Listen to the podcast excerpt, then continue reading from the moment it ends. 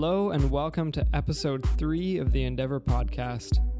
Today is Thursday, July 26th, 2018, and I'm your host, Stephen Schroeder.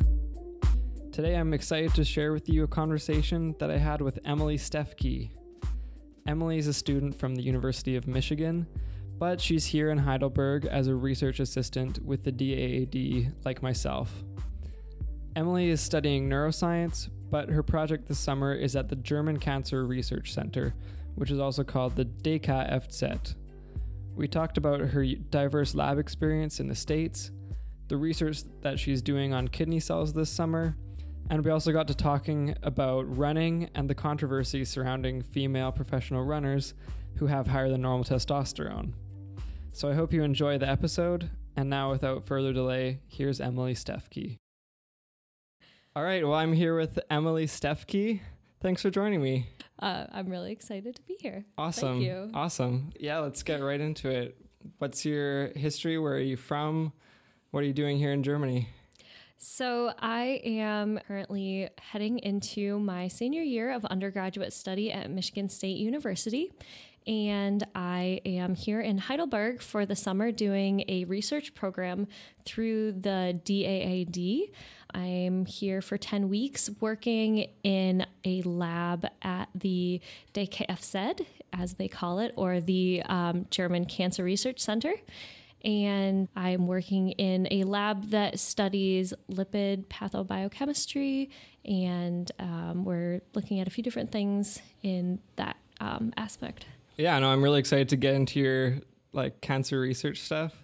So maybe let's go back to Michigan and Michigan State. What's your history of research? I know you've been in a couple different labs, so Sure. yeah. So, um, when I first started out uh, with my undergraduate studies, I had no idea what I wanted to do.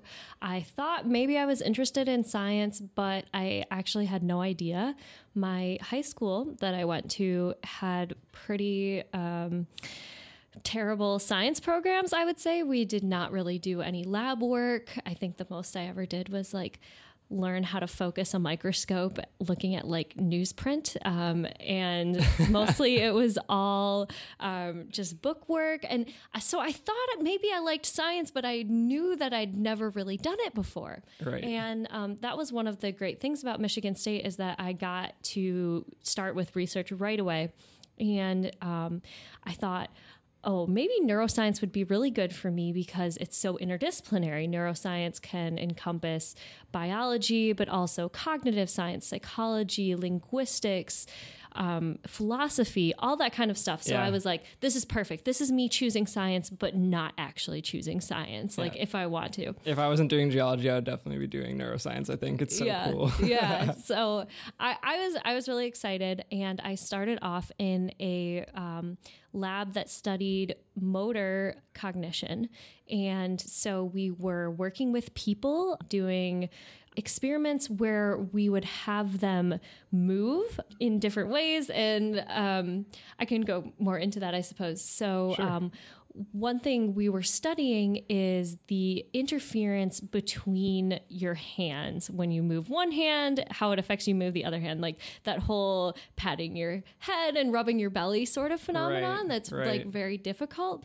And we're wondering what's going on in the brain that's causing such problems with that, right? Okay, like okay. why um, is it that when you're doing something controlled by one hemisphere, how is it talking to the other hemisphere? Yeah, So um, I would bring people in and we would have them do this um, paradigm where they would use joysticks to move a certain way and then we could manipulate the visual feedback they were getting and Right.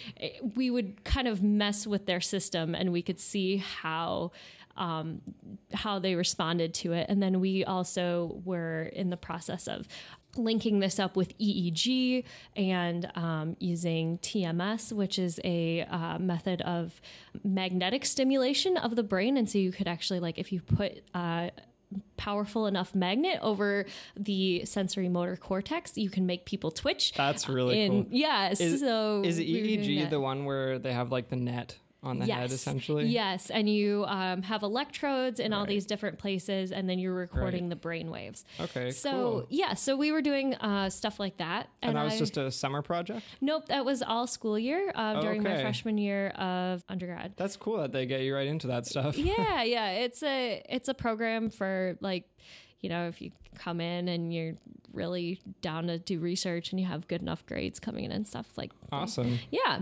So um, I really liked it, but it didn't feel quite right. I um, I started taking classes and I realized I really liked the biology side of things. Like I loved my undergraduate biology introductory course, my biology lab class.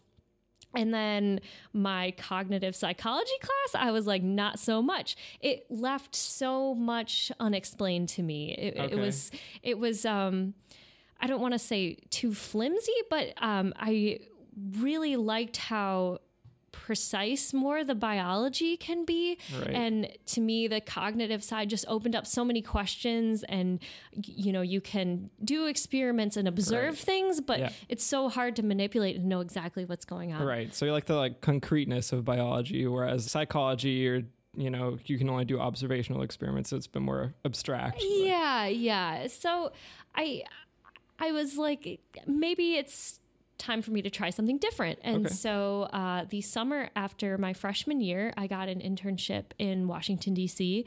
at the National Institute of Mental Health. And there I was working in a lab that was doing a little bit more biological neuroscience. So we were working with mouse models and we were looking at network level firing patterns of neurons. So we could look at, say, a group of 100 neurons and see how um, the firing of one affects downstream firing of others. Right. Like We- how they're talking to each other. yeah, yeah, kind of. And um, we were we were studying particularly this phenomenon my PI termed um, cortical avalanches. So it's kind of how you know if you have one neuron that's excited, how many other neurons does it excite? Is it like one excites two, and those two excite two more? Okay. But no, the answer is no. It's not like an exponential thing because then your whole brain would be lighting up. That's like epilepsy, right? Right. Like a seizure. Like right, exactly. So there's this kind of fine line of balance Yeah. of how many neurons get activated and inactivated.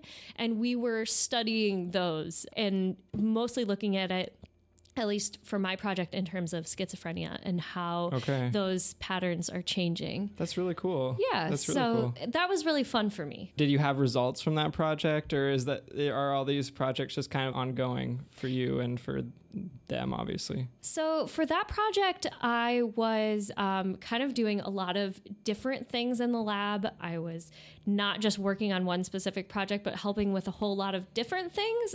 I would say it, for me, it was a really good introduction into what it's like working in a little bit more of a neuroscience biological lab setting. But I wasn't really seeing a project from beginning to end. For Okay, me, it was more right. learning the methods. Yeah. One thing that I got to learn that was really exciting for me was um, how to do brain surgery on mice. Um, one of the ex- one of the uh, procedures that we used to record these groups of neurons was actually removing the skull of mice and implanting a like a glass cover slip so that we had basically a window into their brain Wow. That's and crazy. Yeah we could so we could infect neurons with a tracer that lights up when they are um, excited Yeah. and we could make movies of the neurons firing Oh, crazy. That's live so cool. yeah so that was really cool i totally geeked out about it Yeah, yeah. um, that was really fun for me so you've been how and then you've how many more projects have you done in between then and being here in Germany? Sure. So uh, after that, I uh, went back to MSU to begin my second year, and I decided to change labs. So I started working in the lab I am in now at school, and I will Okay. uh, go back to that lab when we study um, drug addiction and stress, and we look at protein level changes and epigenetic changes. Right. Um, so it's a lot of uh, behavioral things with mice, and then also looking at the protein level or whatever genetic basis of Right. different behaviors.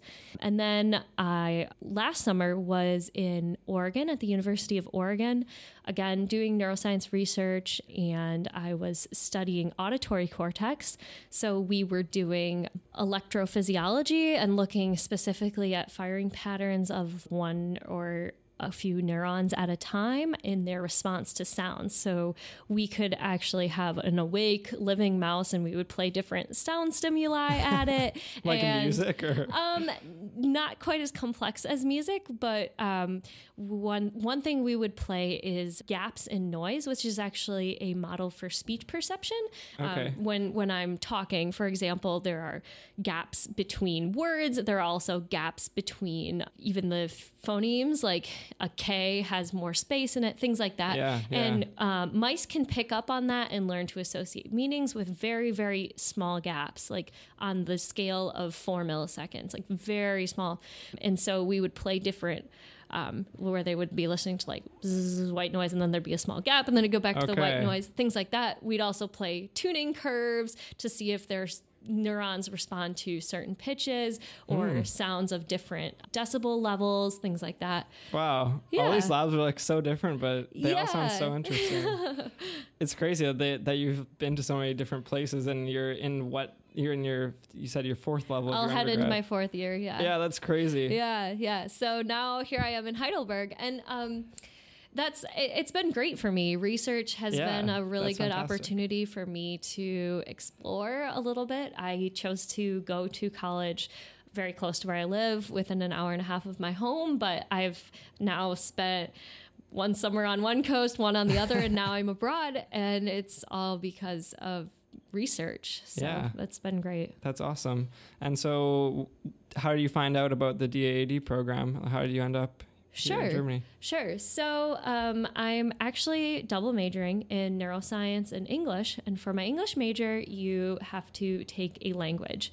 And um, after giving it kind of a lot of debate, I decided to take German for a few reasons. Um, my family ancestry all comes from Germany. And um, so it's a little bit of tr- a tradition in my family to learn German. And I was just very curious about the history and the culture of Germany. But also, Germany is a really important country for research. There's lots of great research happening And they fund research well too, which They is do. good.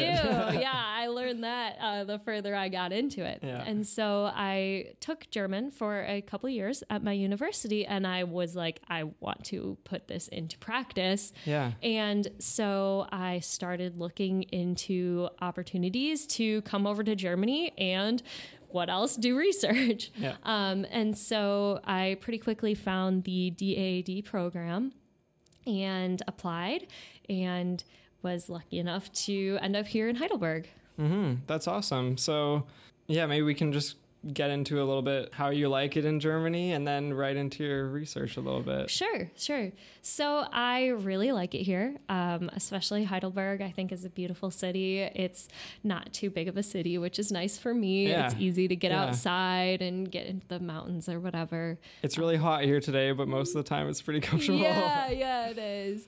Um, it's it's been really nice for running and um, swimming and climbing and everything like Yeah. that. Yeah. So um, I, I've really enjoyed it. I really love the lab culture. I love the people in my lab. So everybody's been very welcoming. How's the lab culture here versus in the States? I I think um, the balance people have between working and life is a little bit better. Um, I see. I don't know. I, I feel like in most of my labs that I've been in in the US, people will work through lunch as much as they can. Or if they're not like taking the shortest little lunch break they can, they're reading like a journal article while they get lunch or something. Right. Here in my lab, everybody goes to lunch pretty much at the same time, all eats together, don't even pull out their cell phones. People actually talk to each other, take a break, um, and it's really nice. But it's it's not that people work way less. I don't Yeah, think yeah. um, people work pretty normal to long hours, and um, I feel like we get a lot accomplished. But I think that people value the importance of like taking a break Yeah. a little bit more. And I think taking breaks, you can be more productive in the time that you are working, which exactly. kind of that makes all the difference. Yeah. What are you doing in your lab right now? I know you've only been working there for two months since you've been here, but what's it like? What are you doing there? Sure. So I am doing nothing to do with neuroscience for the first time ever. What we are studying is a model of um, the kidney, of uh, kidney cells. Um, this phenomenon that we're interested in is that in cancer, um, a lot of chemotherapy drugs cause renal damage. And Renal's kidney. Yes, Right. yes. Yeah. Um, and so we want to be able to negate that as much as possible. Okay. And um, what we think could be playing a role in this is this certain um, sphingolipid. Um, it's the GB3 sphingolipid, and it makes up part of the membrane of the proximal tubule cells. Okay. so it's complicated. yeah. So depending on how much you know biology background you have, you yeah. may or may not know what I'm talking So about. So it's like a, a fatty chemical that's a part of a cell that's in the kidney.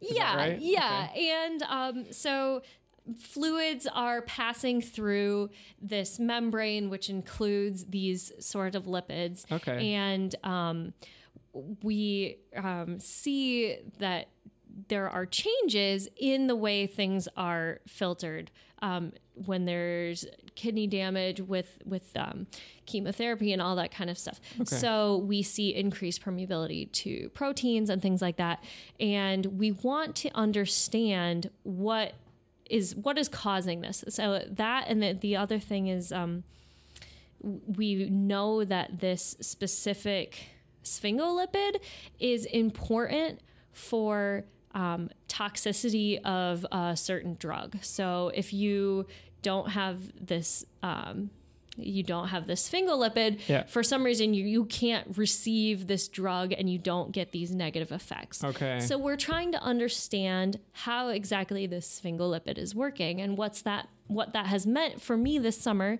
is developing a cell line that has a knockout of this um, of this specific sphingolipid. So we have human kidney cells that we culture and we use CRISPR methods to knock out this um, sphingolipid and also another part of, I guess, another lipid that is involved uh, or a protein that makes sure we're staying in the pathway we want to. Okay. And basically, once once we get our cell line, we can do different assays on it to see how um, what kind of proteins it's interacting with and how it changes the permeability of membranes and things like that. Okay. And so this all makes a big difference to cancer drugs in the end, right? Like it could make a difference to Sure. That yeah, that's the end goal. Is that perhaps if if this um, sphingolipid is the key, if we can co-administer a drug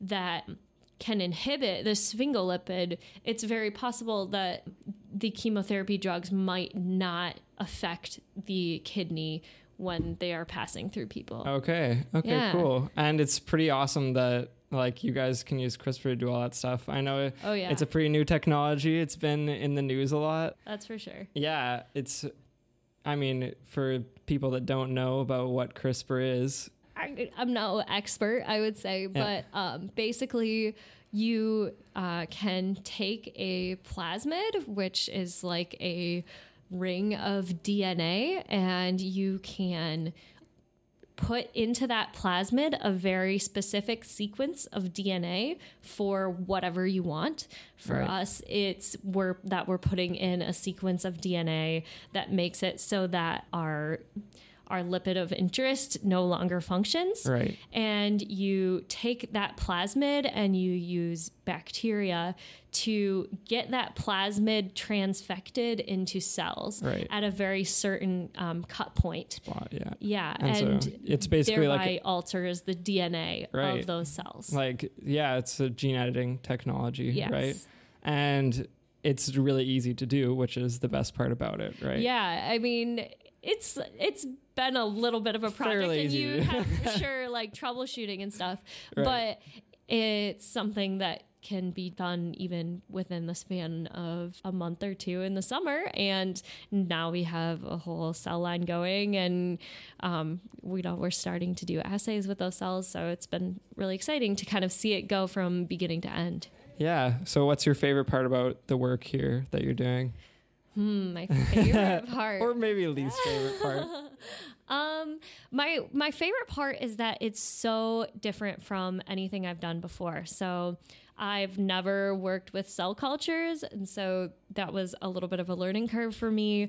But now I feel like I understand it so well, and I know it's a technique that I will definitely probably use again at some point in my life. And then also the um, the other bench work is super different from stuff I've done. So instead of slicing brains or like looking at neurons under a microscope, I'm working with lipid samples and I'm like, you know, you have to use all these glass syringes and things like that. And it's just, it's, it's like a lot of pipetting, but I found that I actually don't mind it so much. Um, Yeah. yeah, it's, it's just, it's been really great. The kind of skills that are useful in every lab, and yeah. also yeah, for sure. yeah, they'll definitely be useful in the future. And so, what are you thinking about doing in the future? Like you said, you're going back to the lab that you're at in Michigan. in Michigan. So you're that's where you're going back to this year. But then after you're done there, what are you what are you up to? So I'm not 100% sure. I still have two years left. I'm actually extending my program over five years so that I can use all my athletic eligibility. I'm on the cross country and track teams at Michigan State. So I took a redshirt year my freshman year and I have four more years to use. So I at least have a little while to finalize my plans. But That's good. Yeah. as I've gone through, um, I am pretty sure that what I want to do is medical research um, going forward. I probably want to do that in some sort of uh, MD PhD capacity. Um, as far as training goes, I am really interested, I've found in cancer research, um, specifically in immunological treatments for cancer. It's a super up and coming field right now. Yeah. I think it's really exciting what we can do. And um, Maybe gene therapy with CRISPR. yeah, yeah, you never maybe. know. Never know. Um, I think I would really like to look at um, specifically in the brain how um, we can use immunotherapy to treat brain tumors and how um, the immune system of the brain is changing um, when you know there's a tumor present in the brain, and just how the that affects the functioning of neurons as well. Um, I uh, last semester was doing a big presentation project for my physiology class, and I really wanted to look at how uh, neurons are changed by brain tumors. Not not how the tumor itself happens or whatever, but how is, how are like the rest of the neurons affected? Yeah. And what I found is that there's actually not that much research on it. And um, the stuff that was was uh, like fairly over my head. And I, I realized I needed to learn more about the immune system. So I ended up doing a project more about immunity and totally fell in love with it and would love to take that and combine it with neuroscience. And I think I would really like to do so in a capacity where I'm also working with patients and working with people who have tumors. I I am really interested in medicine because it's so uh, interpersonal. Yeah. yeah. Um, but I I think that for me, just being a doctor wouldn't be enough. I don't think I could look at somebody and say, "This is all we have." You know, we'll we'll try with what we have, and that's what we're going to do. I want to be on the research edge of it. I Yeah. want to say, okay, we're going to try something new because we've tried everything else. We're going to try to make this as good as possible for you. And I think uh, even being here at the DKFZ, I've seen and gotten to listen to a lot of presentations by medical doctors and by PhDs who work together and take novel things they see in the clinic and take that through kind of a reverse translation process and start looking at it in the lab and say, oh, what is this novel thing that's going on? Yeah. And then you can take that back once you find out, oh, there's some specific mutation, there's some specific protein. You can take that all the way back and turn it back into a treatment. So yeah. I think I would love to do that. Yeah, just like seeing that whole chain of how things go on is, yeah, I can see it being really cool. Yeah. It's awesome hearing about stuff that is totally outside of where I'm like, Yeah. yeah, I'm around other geologists all day. So it's awesome to hear about all that stuff. yeah. So you were saying that you're on the track and field team um, in Michigan. What's your history with track and field, with running? I mean, we've been running together here in Germany. Yeah. So yeah, great. what's your what's your history with it? Sure. So when I was really, really little, I hated running. Like second and third grade, Didn't I would like try to get out of it. I feel Yeah. like. And then when I was in fifth grade, the um, my school had this program called Girls on the Run, and all my friends were doing it, and so I signed up for it, and it was this program where you met like twice a week after school and you ran and it was, it was also kind of um, mixed up with like talking about um, i don't know all kinds of issues that like affect young girls from like I don't know, like eating and self confidence and bullying and all kinds of stuff. Like um, they would kind of talk about something and then send you out and you could talk to your friends about it while you ran or you just run and have fun. That's and I just loved it Yeah. so much. For me, it was so fun um, because I loved, I really, I loved cheering for people when they ran. Like I get so excited and we would just do so much like screaming and pumping each other up. And Yeah. the, the motto was girls on the run is so much fun. Woo! And, and we would just like spend so much time like y- screaming, yelling for each other while we ran. It was like the most positive environment ever. So That's great. That's really I great. started to like running.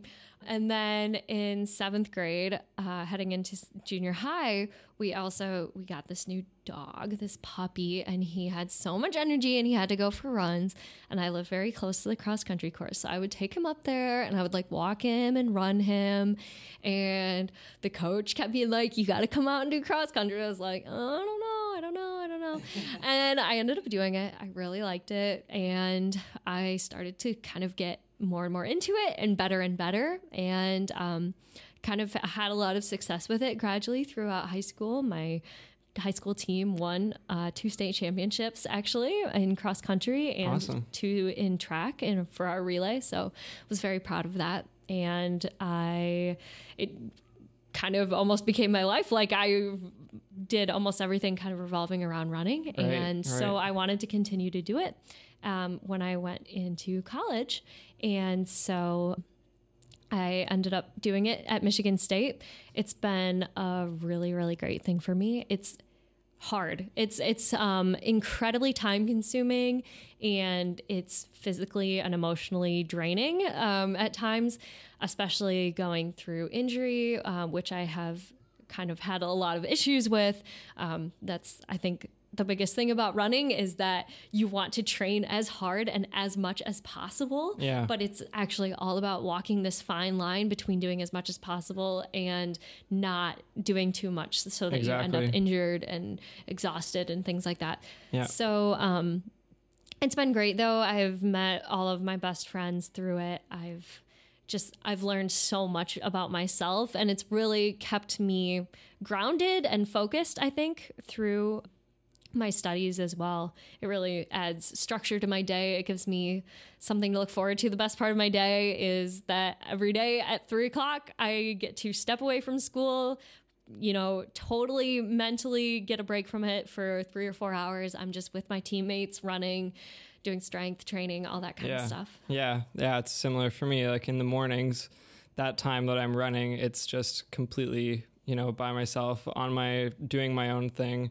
I'm not focused on anything else. It just kind of lets me kind of reset and prepare for the day and Yeah. yeah, I'm I mean for me, I also do streak running, not like Yeah. streaking, but streak running. Like I run every day. Yeah. And so, yeah, that's kind of been a thing for me that really kind of gives me energy for the day, but it also really makes you aware of your body and like how you're feeling that day. And yeah, Yeah. it really is, you know, finding that balance in whatever you're doing between how hard you're going to push versus how much your body can handle. Yeah. Right. Yeah. yeah. And with running, where do you find the motivation? Um, I think that it helped me to almost like find my identity, uh, especially in high school. Like I realized I was really passionate about it and it helped me to kind of let go of everything else and just like be very present in it and focused and competitive and now um, in college it's it's a little bit different because I think in high school it was like I am that girl who loves running. And then you come to college and I'm on this big team of 40 girls who are all amazing runners and it's so our identities aren't like she's the running girl. It's like Right. that's all of us. So um it's it's become more of um of course it's like a personal thing but it's also like so much in the team and Right. um I, I love running just because of the way it makes me feel. Um, I love the way it makes my body feel. I, I love how much it hurts sometimes. I love how I can just go get out of my head. But it's also like I love the team atmosphere. I've never lost that like girls on the run aspect of it where I love cheering people on when they run. I love like bringing other people up with me, like working out together. It's Yeah. it's like so powerful and I Like get emotional about it. Like sometimes like I just thinking about it how much I love running. But um definitely when it gets hard and it totally does, it's my teammates who keep me going. yeah. I usually listen to podcasts when I'm running. You don't usually listen to anything, do you? No, never. So on one of my runs the other day, I was listening to a podcast and they were talking about a Olympic runner, someone who she runs competitively know at who? Her name's uh, Dutee Chand. Have you heard Okay. of her? Uh, maybe not. So, I- she's sh- not American. No, she is a runner for India who Okay. like normally doesn't really compete in running. Okay. And something that I thought, you know, this is applicable to my interests and probably to yours too, is that she was beating records over and over again in women's running. And they were like, wow, she is something else because, you know, in running competitively at like a world level, you have this split between men and women, right? Mm-hmm. And just because of physiological reasons or whatever else, you know, men have like lower times by a few seconds. And so since she was beating all these records, they were like, oh, we need to do a test on her to like verify that she's female, right? And Oh, yeah, Semenya. Are you talking about Semenya? no, her name is Dutee. Oh, okay. Dutee Chand. Basically, there's like a long history of verifying sex throughout, you know, sports history, and it's been like pretty bad in the past. Like in the mid 1900s, they had these crazy nude lineup kind of things where like doctors would like come up and like Yeah. you know check you out. And obviously this was crazy and was abused by some people. But one of the things that they have been doing recently is they uh, like check testosterone levels mm-hmm. or they do like ultrasounds right? Or and things like that. And when they did these tests on her they found that she had higher testosterone than normal. Obviously it's been a huge you know issue in her life and like how she feels and her marriage didn't end up happening because his family you know Wow. it wasn't okay with this and yeah i was just curious about what you think about this separation of men and women in sport and in general how you think this might you know evolve how it might change in, in the future Yeah, sure. So I haven't heard about that particular case, but a big one that came that um, I've heard a lot about is with Caster Semenya. She won the 800 at the Olympics, um, and yeah, I mean, I mean, just looking at her, she is like so like strong and um you know people people again are like questioning her sex and she does have higher than normal testosterone levels and it's very controversial and the the world track organization just proposed a policy or i think enacted it actually that for women in events between the 400 and the mile, which is basically targeting her event, that your testosterone levels can only be within a certain range. Yeah. Yeah. And so I, I like thought about it for a little while and I kind of I actually talked to some of my friends about it because at first I was like, I kind of can see it. Like it's like obviously a big advantage. Um, but also it's like t- kind of terrible, like you're discriminating against this person. And the conclusion I came to was if she's naturally born with a higher level of testosterone, that's like that's just kind of her god-given talent to like go along with this Yeah. it's like saying that somebody can't compete in basketball because they're too tall to me like um if, it's some sort of natural thing that you're born for and you have an advantage like that's why all of these great olympians are who they are because they have great genetics because they have perfect bodies for the sport that they've found. And of course there's a lot of hard work and everything that goes into it but there's just no mistaking that there's a large biological component. And i guess i don't think that we should discriminate on one component versus another Yeah. um For me, it's especially crazy that in this case, they were also talking about how, yeah, there's certain events in specific, and it just seems so arbitrary to say, all right, these events, this Yeah. testosterone level, it it seems crazy, and but I also think that it goes further than what you're saying, in that it's kind of entered the public mind that intersex people exist?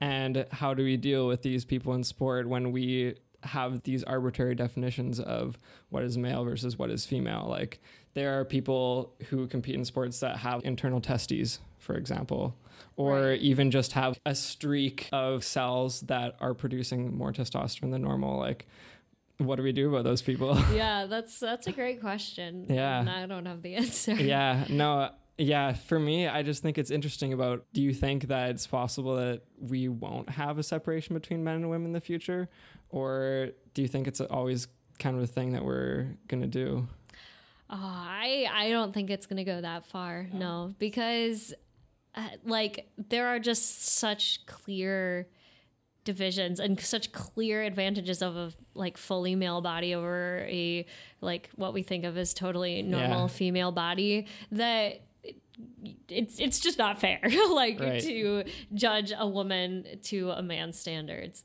unfortunately like testosterone does obviously have a big effect on muscle right development but and but things like that. not it's not just that it's um also a, um, a big factor is like the hips um Right. just like the bone structure of a male build versus a female build offers much more stability when you're running forward and less like lost movement and just the slight swagger back and forth like even even things as simple as that Mm-hmm. um can play into it and when you're looking at it on such an elite level when it's on a matter of milliseconds between the best men in the world Yeah, like it's so it's close. still a stark difference between maybe where the best women in the world are at right yeah no i definitely think it's interesting to think about and like it remains to be seen in the future how we deal with all these things right yeah I'm sure these kind of cases keep cropping up, and as a society, we'll have to decide how we want to deal with these kind of things. Yeah, no, it's interesting. Um, yeah, I wanted to also talk a little bit about bouldering because that's something that I've been doing tons since I've been here in Germany. sure yeah And what got you into it? Okay, so uh, when I was in Oregon last summer, that was basically my first experience with rock climbing. Um, there was a pretty nice uh, top rope wall and bouldering wall at the rec center that they have there, which is let me tell you it's amazing it's imagine if nike just funded a really nice rec center on a university campus oh wait they did it's at the University of Oregon, and um, for our s- summer positions, we got a free membership to it. And so I was like, I want to go try this out, right? Awesome. And so me and a few friends took like the introductory class to be able to get access, and then we started going all the time. It was so easy. It was, I don't know, a four minute walk or something from my lab. And so we would go maybe even three days a week or more right after we got out of the lab and sometimes we would just go for half an hour and we would boulder and it was the best thing especially because a lot of my research um, that summer was like sitting in front of a computer looking at things it was the best to just get my mind totally refreshed Yeah. and um, it was a great way to hang out Yeah. and um, I was really scared when I first started bouldering. I think I was probably so terrible. I've taken some friends now for their first times, and I'm like, how are you this good at it? Like, I was so bad for so long, I think.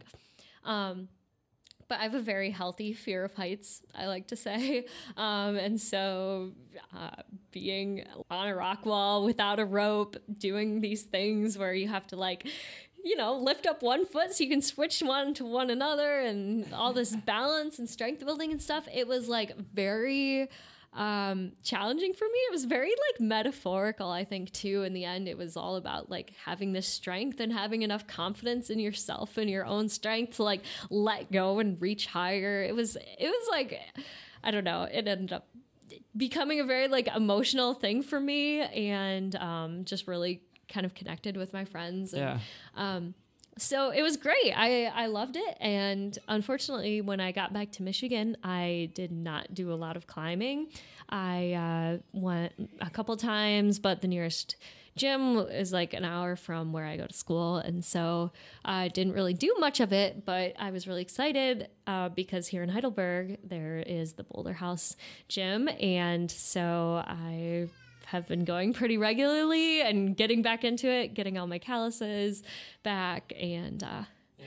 yeah, it's been really fun. Yeah, no, that's what I love about bouldering too is that, you know, it is a mental game. It is a technical kind of thing. It's Yeah. like that whole balance between power and precision, strength, balance, finesse, I guess. Like yeah, for sure. it's all it's all in there and plus you can also do it outside, which is the best. Being a geology guy, it's kind of awesome when you can go outside, climb on Climb some on rocks. rocks. yeah. yeah, for the best. sure. Yeah. And I just love how social of a sport it is. I, Yeah. I am used to, you know, in the past 10 years now, since I've been running competitively, I take it all very seriously. And so it's nice to have a sport where I'm like, you know, this is fun and I can do it and accept that I'm not the best at it and like I improve a little bit and it's fun. I don't have to do it all the time. It- It's been really good. Yeah. yeah. I guess I'm just naturally a less competitive person. I'm like, haha, I'm running. I'm having a good time. Yeah. I'm bouldering. Yeah. No, I think bouldering, I think that could be a sport that I could be more competitive in, but I don't think running I could. Really? yeah. I don't know. I'm just less of a competitive person, I guess. yeah. Once I feel like I'm getting too intense in a sport, then that like takes me down a level as far as enjoying it. Yeah. Right. Right. It's all it's all about the balance with it. Yeah. I, I think that's kind of been one of the biggest things that I've been working on since I've gotten to college is like you have to narrow down your interests and especially to be good at running at this kind of level you can't be overcommitted to a whole bunch of things. You need to be focused. You need to have enough time to get all your schoolwork done and sleep. And uh, you know i'm doing research. I'm involved in other clubs and stuff like that. And so for me it's like you have to focus on something. You have to pick you know what you're really going to put all your energy into What's your uh, tip for finding that focus? Like, how do you do it? Um, I think trial and error. I guess Yeah? you just, yeah. I think heading into college, uh, people often will be like, "Oh, don't try to get too involved your first semester." But I would say your classes are only going to get harder as you go through. So you might as well start with your easy classes and a lot of clubs and like whittle your way from there. yeah, that's fair. That's fair. Yeah, it, for me, it was almost opposite. I was like, first year I get there, I'm like, oh God. Yeah. and that was my error. and then, yeah, in the only the past couple of years, I've been like, okay, I'm figuring things out. I know that I need to focus on this, this, this. Yeah. yeah but i i always tend to get myself in over my head and be indecisive because there are too many things I'm interested in. Right. And um, Yeah, no, it is all about, you know, finding those things that you enjoy and then being able to focus on them. And sleep. That's been something that is, is always something to work on. yeah, Finding the sleep that makes all the difference for me is being able It- to sleep. it, it does. Um, my going into my freshman year, actually, um, at our cross country team camp, they brought in this sleep doctor who told us all about his research uh, about the benefits of sleep for athletes, and he told us that we should be getting nine and a quarter hours of sleep every night, and like that's a lot of sleep That is a lot actually, of sleep. especially for a college student. Um, I think when I was in high school, I probably got between like six and seven and a half Oh. hours of sleep. Like you just kind of learn to go through life tired and like Yeah. like you pretty much always want to take a nap. And so once I got to school, it was like uh, you know they were pretty emphatic about it. Like this is part of our training is that we sleep a lot. And I was like, all right, like easy enough. At least it seems like it should be. And um, I have gotten a lot more sleep, and it's so crazy, like not to be tired all the time. I would say I've been bad about sleeping since I've been at Heidelberg, and my my uh, my roommate is super good about getting all her sleep, and she would say I'm I'm bad at it, but I I almost always get more than eight hours, which is That's good. It's pretty good, yeah. Yeah. I, I should get more, but Yeah, no, when I, I'm running a lot, I'll get more too. It Yeah. makes me more tired. it's all about sleep hygiene, like being able to, you know, find a time and all that stuff. But right. yeah, I really do think that it is one of the most important things that you can do is finding a way to sleep enough because when you don't get enough sleep, like being tired all day, your productivity, it's in the shitter. Yeah. You know, you're if you're trying to be like exercise, you're going to get injured. Like these are all things that it's made a huge difference for me and yeah. yeah, I can And definitely. it's so simple, and it's Yeah, I mean it. it's it is and it isn't. Exactly. prioritizing. So, yeah, we'll end it off pretty soon. I just wanted to ask you I was, you know, thinking about this running program that you were doing as a kid. Do you have any aspirations to continue any kind of program like that? I can totally see myself side jobbing or whatever, like volunteering as like a middle school track coach. I think it would just be the best thing. I I am really optimistic. I think about other people running. Like I can just believe in people so much and I get like really emotionally invested in it and like very excited about it and dealing with kids that age I think can be really hard, but I think I would have so much fun coaching high schoolers or middle schoolers or something like that. Of course, it'll if I'm running a research lab and also seeing patients Yeah. and who knows what I'm going to be doing in the future. We'll we'll see if there works out to be time for that. For sure. I would love to. Maybe just to wrap it up, do you have any words for women going into science, going into maybe like neurobiology or anything you are doing? Sure. So I I listened to your podcast from last week when you were kind of talking a lot about that, and I think that unlike geology, um, biological sciences, especially now, are um, becoming almost overtaken by women, which is pretty cool. Um, actually, more graduating medical students are women than men in the U.S., which is, I think, exciting as well. I think that women just have to like believe in themselves and don't don't let guys bring you down. Like I, I don't know. I, I guess I think of one experience I had in this chemistry lab. It was an organic chemistry lab it's not my strong suit. I mean, now I'm I'm doing like biological chemistry stuff, but when I started in it, I was very unexperienced compared to the other people in it, and I wasn't just taking the pre med version. I was taking the version with all of the actual chemistry majors, and so most of them were working in chemistry labs and there I was like breaking stuff on a regular basis. I racked up such a bill of like all the lab where I broke Yeah. um just like a hot mess never knew what was going on it was okay not like i didn't know what was going on but i regularly felt frustrated and dumb and inadequate and stuff and there was just this guy next to me and he would just like he was so snarky he would not help me at all when i asked him questions and he was like he i don't know he totally made me feel like you're that stupid girl in this class. You know, it was it was like a lot more guys than girls in that class, and it was so frustrating. But it was, I think, just motivating. I was like, I will master this stuff. I will stop breaking all the glassware. Like I will get a high yield on this reaction. I just I put like so much energy into it because I just really wanted to prove myself. And I think that I, I don't know, I, I guess that's how I am. Like I'm very much driven competitively. So for me, whether it's that males are dominating a field or whether it's like you need to be a better runner, like you know, you give me something to beat, I'm going to go try to beat it. So I don't know. I think you can apply a competitive spirit to a lot of things. Definitely. Is there anything else that we didn't cover that you want to talk about? Hmm. Um, I don't know. I think I think that pretty much covers it. Awesome. Well, it's been so good talking to you and yeah. thanks for joining me. It's so awesome to hear about all the stuff that Thank you're doing. You. And thanks for having me. Good luck in Michigan Thank after the summer. So, yeah, awesome. Thanks for joining me. Thank you. Thanks for listening. And thanks to Breakmaster Cylinder for the music that you're hearing right now. Please subscribe, and if you're feeling up to it, give us a rate and review for the podcast on iTunes.